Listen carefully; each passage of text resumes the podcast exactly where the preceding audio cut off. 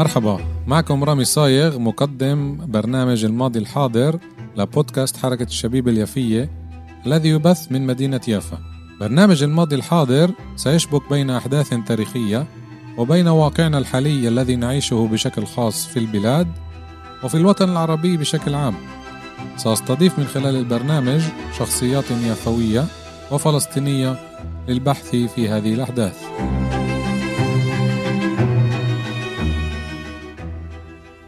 تحياتي مستمعاتنا ومستمعينا الكرام من جميع أنحاء العالم.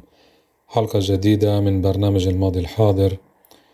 مثل ما وعدتكم بإحدى الحلقات إنه راح أكرس العديد من الحلقات من كتاب الفلسطيني الفذ عارف العارف الذي ولد في مدينة القدس عام 1892 وتوفي عام 1973 وكتب عدة كتابات عن فلسطين وعن تاريخها الحديث. وأهم هذه الكتابات هو كتابه النكبة تحت عنوان نكبة بيت المقدس والفردوس المفقود من عام 1947 حتى عام 1949 المجلد اللي مقسم لعدة أجزاء. وحلقة اليوم راح أخصصها لمدينة غزة اللي بتخوض لحد اليوم الثالث من كانون الأول حرب طاحنة ضد المحتل حرب إبادة اللي العالم كله عم بيشهدها. الجزء الأول من كتاب عارف العارف مقسم إلى عدة أجزاء بسبب التسلسل التاريخي. وهو عبارة عن آه، قرار التقسيم من قرار التقسيم أي تسعة وعشرين تشرين الثاني عام ألف تسعمية وسبعة وأربعين حتى بدء آه، الهدنة الأولى في 11 حزيران عام النكبة. راح أخصص حلقة اليوم للي صار بمدينة غزة وبقطاع غزة عام 1947 تحديدا بالفترة العصيبة اللي هي ما بعد قرار التقسيم لما صارت فلسطين بشكل مباشر تحت الخطر والقتال والحروبات اللي بالآخر انتهت لصالح الحركة الصهيونية اللي كانت مدعومة من قبل بريطانيا والولايات المتحدة ودول أخرى أوروبية. عارف العارف معطي بكتابه جزء بسيط عن غزة بهاي الفترة وراح أقرأ لكم من الكتاب من صفحة 380 من الجزء الأول من كتابه و إيه، راح نشوف كيف كانت الأحوال بقطاع غزة قبل سقوط فلسطين. بقول هيك لم يكن في غزة عندما جد الجد وذار قرن النضال في فلسطين عقب قرار التقسيم إلا القليل من السلاح. وإن كان فيها عدد غير قليل من الشباب المخلصين والرجال المدربين على حمل السلاح والتجوال في ميادين القتال. وما كاد الجو يدلهم حتى راح الناس يهبون من رقادهم وراح الزعماء يتنادون فألفوا من بينهم لجنة لإدارة شؤون النضال. وقد اسموها اللجنة القومية.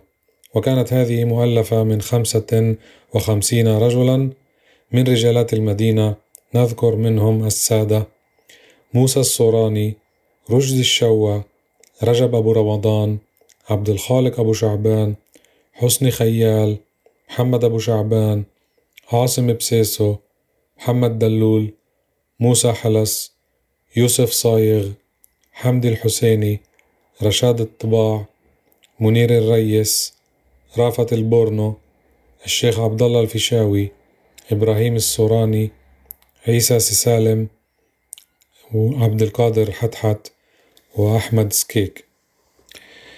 الاثنى عشر الأولون تولوا إدارة الشؤون السياسية والسبعة الباقون للشؤون المالية وانتخب رشاد الطباع أمينا للسر ورشد السقا مساعدا له.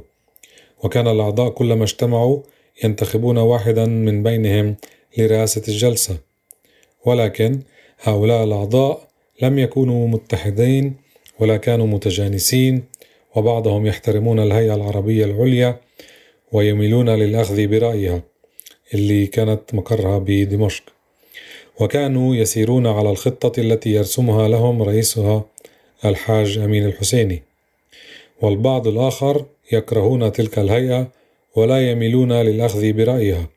وكان هناك فريق ثالث لا يميل إلى هؤلاء ولا إلى هؤلاء وهذا ما جعل اللجنة كثيرة التردد في قراراتها.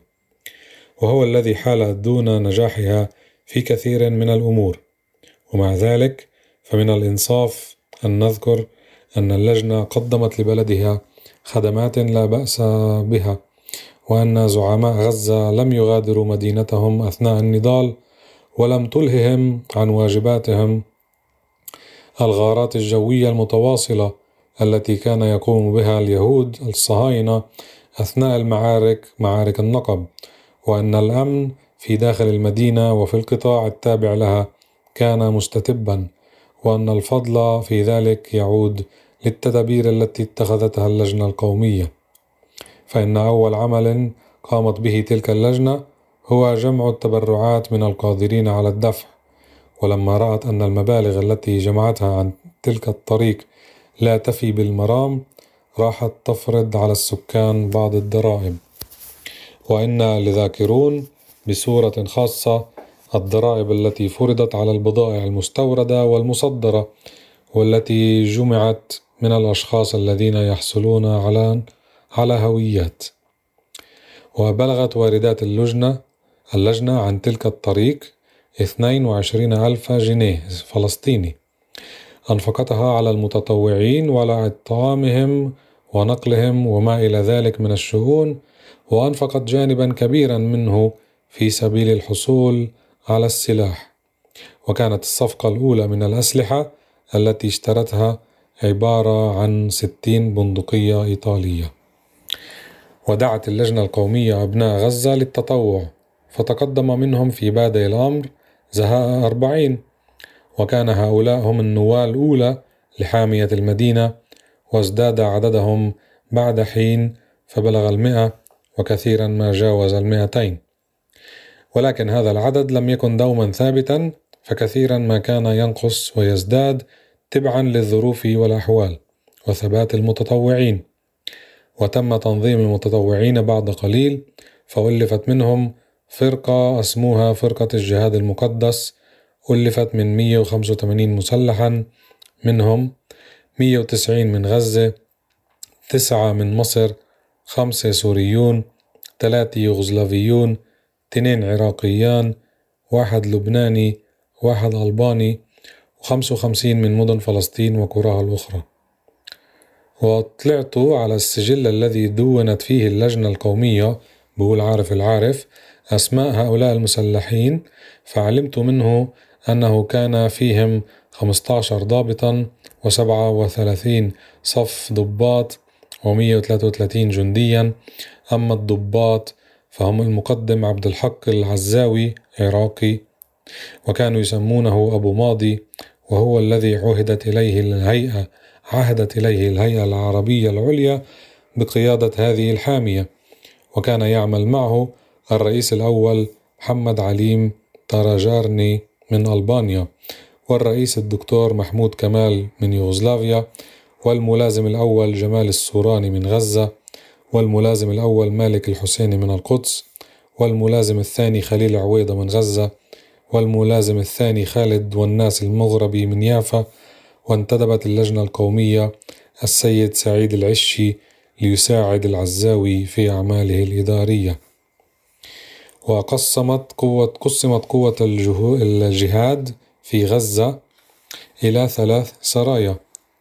فعهد بقيادة السرية الثالثة بنادق مشاة إلى الملازم الأول راسم مصطفى علي من يوغوسلافيا والسرية الثامنة إلى الملازم الثاني إبراهيم محمود السعدني من يافا.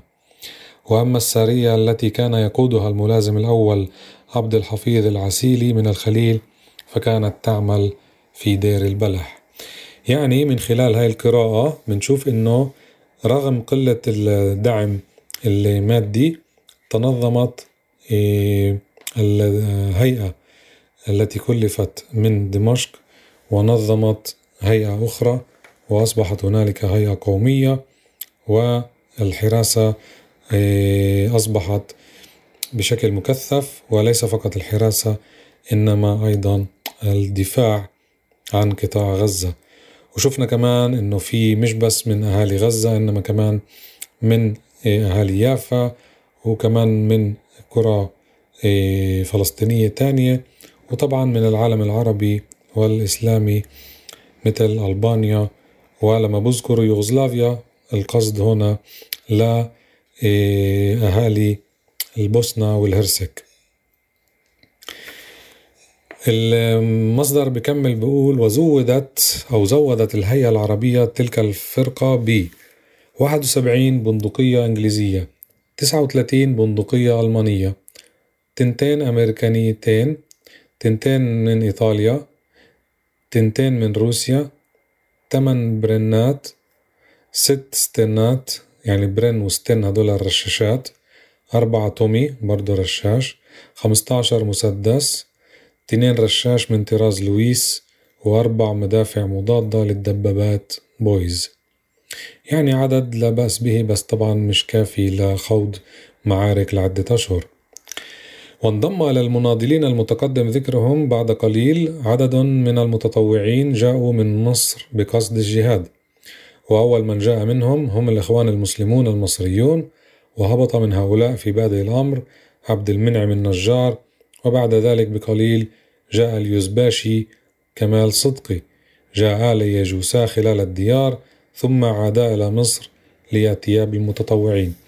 يعني إجوا من مصر بس ليتفحصوا الأمور بعدين رجعوا على مصر ليرجعوا الكتيبة اللي بدها تيجي معهم لينظموها وتيجي تحارب بقطاع غزة. وراح أخصص كمان بحلقات المستقبلية عن الإخوان المسلمين بالفترة ما قبل النكبة لنقدر نكشف الحقائق اللي مطمورة للأسف الشديد عن هاي الحركة. وكلنا بس نسمع عنها بالسنوات الأخيرة إنما نعرفش التاريخ تبع هاي الحركة اللي كيف جاهدت وناضلت بحرب فلسطين رغم قلة العتاد اللي كان معها وقلة الدعم وطبعا المؤامرات اللي كانت على فلسطين. وجاء في أعقاب ذلك رجل يدعى الحاج حسني المنياوي وهو مصري فتولى هذا قيادة المناضلين الغزيين. إنه مؤمن وصالح وإن كان تاجرا ينقصه الخبرة في الشؤون العسكرية جاء عند بدء النضال في أوائل عام 1948 وراح يشتغل مع المناضلين الفلسطينيين جنبا إلى جنب وكثيرا ما عرقل سير القوافل اليهودية وكان له ولهم الفضل في تخريب الأنابيب التي تسيل فيها المياه من بيت حنون شمال قطاع غزة إلى المستعمرات اليهودية الصهيونية الكائنة في الجنوب. وكان ينفق على نفسه من جيبه وظل يكافح إلى أن جرح في المعركة وقد أصيب في عدة مواضع من بدنه وفقد إحدى عينيه فعاد إلى مصر. ومن المناضلين الفلسطينيين الذين استشهدوا بينما كانوا يحاربون معه مدحت الوحيدي ويوسف داود وابن الفرنجي. يعني شوفوا هاي الأمثلة اللي كتير كتير مطموس عليها طبعا لأنه إحنا بنحكي عن أشخاص والقضية هي مش بس أشخاص بس داخل القضية في أشخاص وهذا واحد من الأشخاص اللي أدى عمره سبيل القضية مع أنه ما كانش فلسطيني. هذا إثبات لأنه قضية فلسطين هي قضية العرب كلها. وجاء بعد قليل فريق من الإخوان المسلمين المصريين يقودهم الشيخ محمد فرغلي وعددهم حوالي ثمانين. أرسلهم المرشد العام حسن البنا. وقد عسكر هؤلاء في معسكر انصيرات على مقربة من دير البلح واشتبكوا في في قتال مع اليهود الصهاينة مرارا ولا سيما في كفر دروم وقتل منهم عشرون.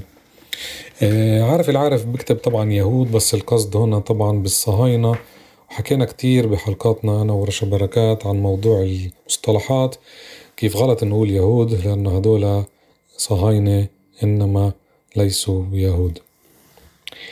وجاء بعد قليل البكباشي الورداني من جماعة أحمد عبد العزيز ومعه زهاء مئتي متطوع معظمهم من الليبيين.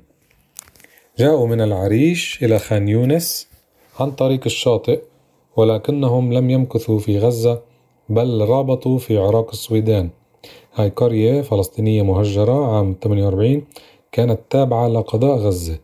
مش قطاع غزة. قضاء غزة بالفترة البريطانية بالانتداب البريطاني الاحتلال البريطاني كانت غزة أكبر من قطاعها اليوم وكانت تمتد لحد حدود جنوب يافا. فعراق السودان اليوم طبعا مهجرة تم بناء مستعمرة صهيونية بالأربعينات بالقرب من أراضيها ألا وهي كريات جات. وسافر فريق منهم مع أحمد عبد العزيز إلى قطاع الخليل وجنوب القدس. وأما الشيخ محمود أبو العزائم الذي جاء في شهر نيسان مع سبعين مناضلا من المتطوعين المصريين وكانوا يلقبون أنفسهم أنصار الحق فإنه لم يفعل شيئا. لا ولا كان رجاله من الفهم والإدراك بحيث يستطيعون العمل إنهم على ما بدا منهم كلهم درويش. لا يعرفون أساليب النضال وإن كانوا يعرفون طريقة التصوف وقراءة الأوراد. وكان معهم ثلاث ممرضات وطبيب واحد. ورغم أن هذا كان من المتخصصين في طب الأسنان فقد كان أطرش وما كان يصلح للقتال. ولم تمكث هذه الجماعة في فلسطين أكثر من عشرين يوما بل رحلوا منها دون أن يقوموا بأي عمل يذكر. يعني هي كمان مثال لناس حاولت تيجي تساعد بس مش بإيدها ومش تخصصها طبعا زي ما أنتم سمعتوا. هدول رجال صلوات ومش رجال ميدان ولا جيش. بقولنا كمان المصدر وأرسلت الهيئة العربية العليا من مصر ستة من الألمان الذين تطوعوا للقتال في صفوف العرب. أرسلتهم خصيصا لتدريب المناضلين على الألغام. وطرق استعمالها وكانوا من الإخلاص والجرأة على جانب عظيم. وكانوا يسمون أنفسهم بأسماء عربية كمحمد وعبد الله وما إلى ذلك. ولأدلنك على روح التضحية التي كانت تسيطر عليهم أود أن أذكر لك ما قاله لي أكثر من واحد من المناضلين وهو أن أحدهم سمي بمحمد رأى وهو يعلم المناضلين أن اللغم الذي جعله موضوعا لدرسه قد اشتعل وأنه متفجر لا محالة وأنه إذا ما تفجر أودى بحياة المناضلين الذين من حوله وكانوا كثيرين فأمرهم حالا بالابتعاد وأن بطح هو على اللغم الذي اشتعل فقضى عليه وعلى واحد من المناضلين لم ينتبه إلى الأمر. فقضى عليه هو أيضا واسمه سعيد العشي. وقضى نحبه ألماني آخر. كان يقاتل اليهود في صفوف المصريين عندما هاجم هؤلاء مستعمرة يد مردخاي ظنه المصريون يهوديا فقتلوه. وما دمنا قد ذكرنا الألمان المتطوعين فإنه لا يجدر بنا أن نذكر والشيء بالشيء يذكر أنه كان هناك في معسكر دمر البريطاني خمس عشرة دبابة من الدبابات الثقيلة. تركها أصحابها الإنجليز. فرآها الألمان الستة الذين ذكرناهم في السطور المتقدمة. فجروا إحداها. جروها في عشر سيارات كبيرة ومحراث كبير. تراكتور. وساعدهم في جرها زهاء مئتي شخص من المتطوعين ومن سكان القرى المجاورة. ولما وصلت إلى غزة كان العطب قد أخذ منها مأخذه فغمروها و فعمروها آسف واستعملوها في مقاتلة الصهاينة. وكان لها الفضل في معارك دير سنيد ومستعمرة يد مردخاي وفي نتسنيم وكان يقودها في هذه المعارك المجاهد الغزي المعروف خالد فيصل. بحب أوقف هون بما أنه المقطع عن غزة شوي طويل رح أقسم الحلقة لجزئين. هذا كان الجزء الأول من حلقتنا اليوم عن غزة المناضلة عام 47 48 وطبعا نشبك الحاضر الماضي بالحاضر ومنشوف كيف في كتير تشابه بين الماضي والحاضر. ونأمل إنه النتيجة تكون وحدة. هي نتيجة الانتصار. وشفتوا كيف كمان قضيتنا بحاجة لدعم من قبل كل حر بالعالم هذا إن كان بالعالم العربي أو بالعالم الأجنبي. بحب أذكركم بمنصاتنا المختلفة. أولها عشان ما أنساهاش هي صفحة الإنستغرام بودكاست حركة الشبيب اليافية وصفحتي صفحتي بودكاست حركة الشبيب اليافية وحركة الشبيب اليافية بالفيسبوك. إحنا طبعا متواجدين على التطبيقات Spotify Podbean Apple Cast Google Cast تقدروا تسمعوا برامجنا كل الأيام. إحنا بنسجل أيام اثنين وخميس يعني حلقاتنا تنشر أيام اثنين وخميس بس حلقاتنا السابقة متواجدة على التطبيقات. نأمل إيه إنه نستمر بهذا العطاء ونعطيكم قد ما بنقدر من المعلومات اللي هي مش بس من التاريخ العابر إنما كمان جزء من إيه، الحاضر اللي مشبوك بتاريخنا الحديث. شكرا لحسن استماعكم. نلتقي بالجزء الثاني من حلقة جديدة عن غزة عام النكبة. بستودعكم بقولكم الله معكم.